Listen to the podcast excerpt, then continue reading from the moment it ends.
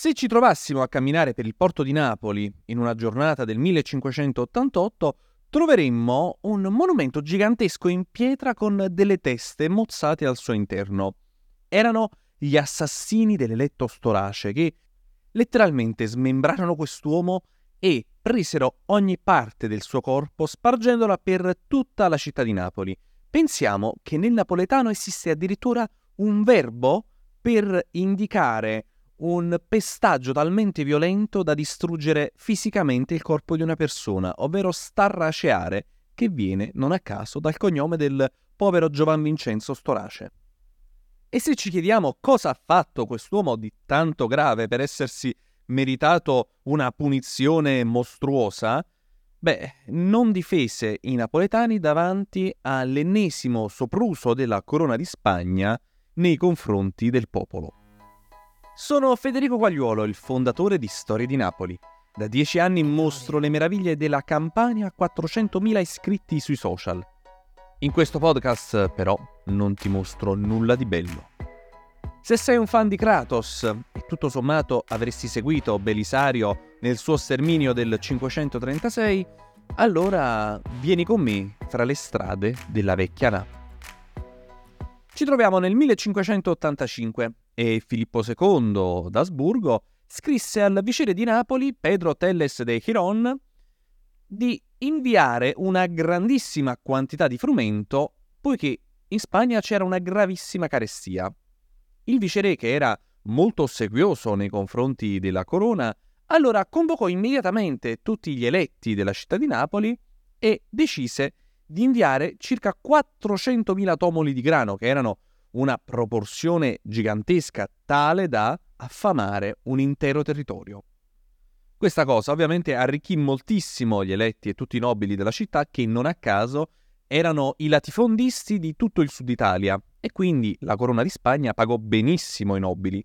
Molto male invece andò al popolo, poiché ci fu una crisi alimentare gravissima non solo a Napoli ma in tutto il regno.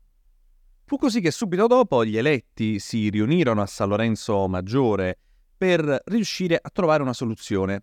E fu utilizzato un metodo abbastanza moderno. Oggi infatti prende il nome di shrinkflation e sarebbe vendere gli stessi oggetti ma a un costo uguale con proporzioni minori.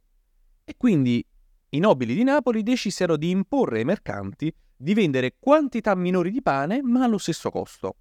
In questa riunione decisiva non partecipò però l'eletto del popolo Giovan Vincenzo Storace. Dobbiamo sapere che nell'amministrazione della città di Napoli, che era gestita dai sedili fino al XIX secolo, c'era una persona eletta dal popolo napoletano che non aveva potere decisionale ma consultivo e quindi chiaramente quantomeno poteva far valere la voce del popolo nell'amministrazione.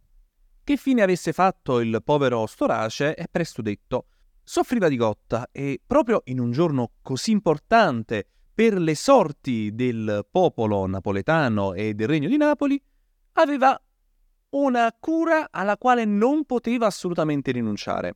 Adesso non sappiamo se fu una strategia politica o se per davvero doveva essere curato. L'unica certezza è che il popolo, inferocito, iniziò a cercarlo casa per casa. Ma Storace non si scompose. Una volta trovato da alcuni emissari del popolo, rispose che avrebbe fatto valere la sua voce direttamente dinanzi al viceré. L'unico problema è che Pedro Telles de Giron non era molto amante dei napoletani, anzi odiava quasi tutti e cercava solamente il proprio tornaconto per riuscire a tornare in Spagna. Bastarono pochi giorni e quando partì tutto il grano per la Spagna e l'intero sistema economico collassò su se stesso dato che era diventato impossibile anche il semplice approvvigionamento di materie prime, improvvisamente il popolo inferocito senza poter neanche più mangiare cominciò ad andare in massa sotto la casa dell'eletto Storace. Storace allora cercò di andare nel chiostro del sedile di popolo, portato addirittura sulle spalle da due servitori, dato che soffriva di gotta. L'unico problema che la folla talmente furiosa letteralmente gli cominciò a lanciare porcherie in viso. Poi il tumulto diventò incontrollabile. Alcuni si armarono saccheggiando negozi di lancieri e di altri produttori di armi. Altri ancora invece cominciavano a raccogliere mattoni o qualsiasi altro oggetto contundente potesse essere a portata di mano. Storace cominciò a pregare dicendo Fratelli, non mi ammazzate per l'amor di Dio. Ma ormai cantava ai sordi. Storace, forse in preda all'adrenalina o forse dimenticando il suo problema alla gotta, cominciò a correre per le strade di Napoli e si fece accogliere nel convento di Sant'Agostino. L'unico problema è che il popolo, talmente furioso, dimenticò anche l'inviolabilità dei luoghi della chiesa perché sfondò le porte e cominciò letteralmente a cercare il fuggitivo in ogni stanza. I frati cercavano di evitare quantomeno la devastazione del convento, ma alla fine anche loro cedettero, dato che il popolo violentissimo cominciò a picchiare chiunque si frapponesse fra Storace e la loro vendetta. A un certo punto, colpito al capo da un mautone, scagliato da un abate, Storace fu gettato in una tomba. I frati cercavano quantomeno di farlo confessare prima della morte inevitabile, ma il popolo era talmente furioso che cominciò a picchiarlo all'interno della tomba stessa. Il re mandò due dignitari eh, per cercare di sedare la folla, ma vista la mala parata, fuggirono loro stessi, dicendo di non aver visto nulla. Alla fine Storace non fu ucciso, ma fu legato. Fu trascinato fisicamente da alcune persone per tutte le strade principali della città. E leggiamo cosa ci racconta Carlo Celano.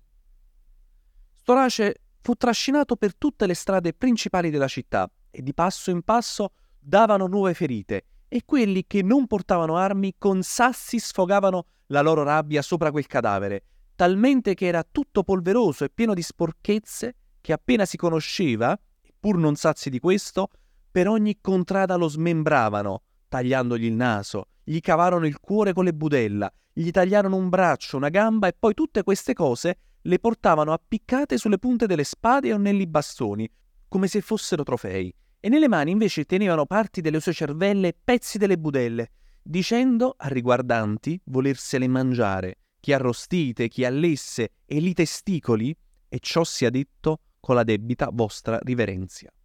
Alla fine questo corteo macabro e violentissimo arrivò davanti al palazzo del viceré nell'attuale piazza San Ferdinando di Napoli e iniziarono tutti a gridare Viva il re Filippo e mora il malgoverno.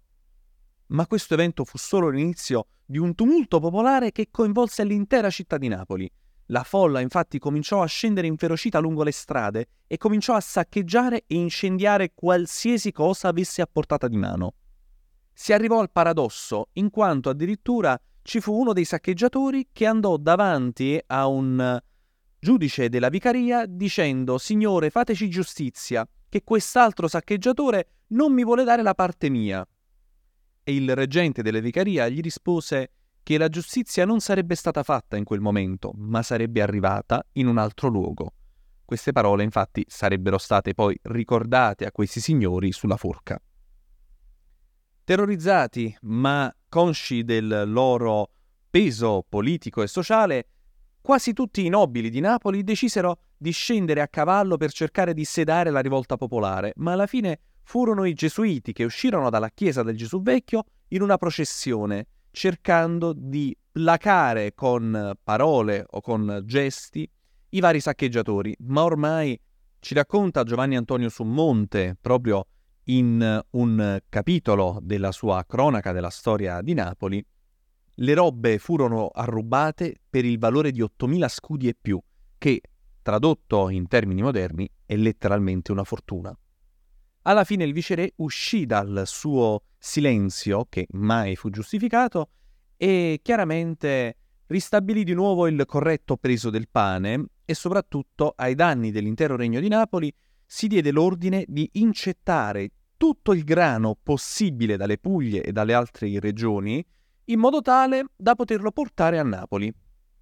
Cominciarono quindi ad apparire in città numerosi cartelli che incitavano alla rivolta, ad esempio O popolo storduto, hai incominciato e non hai fernuto.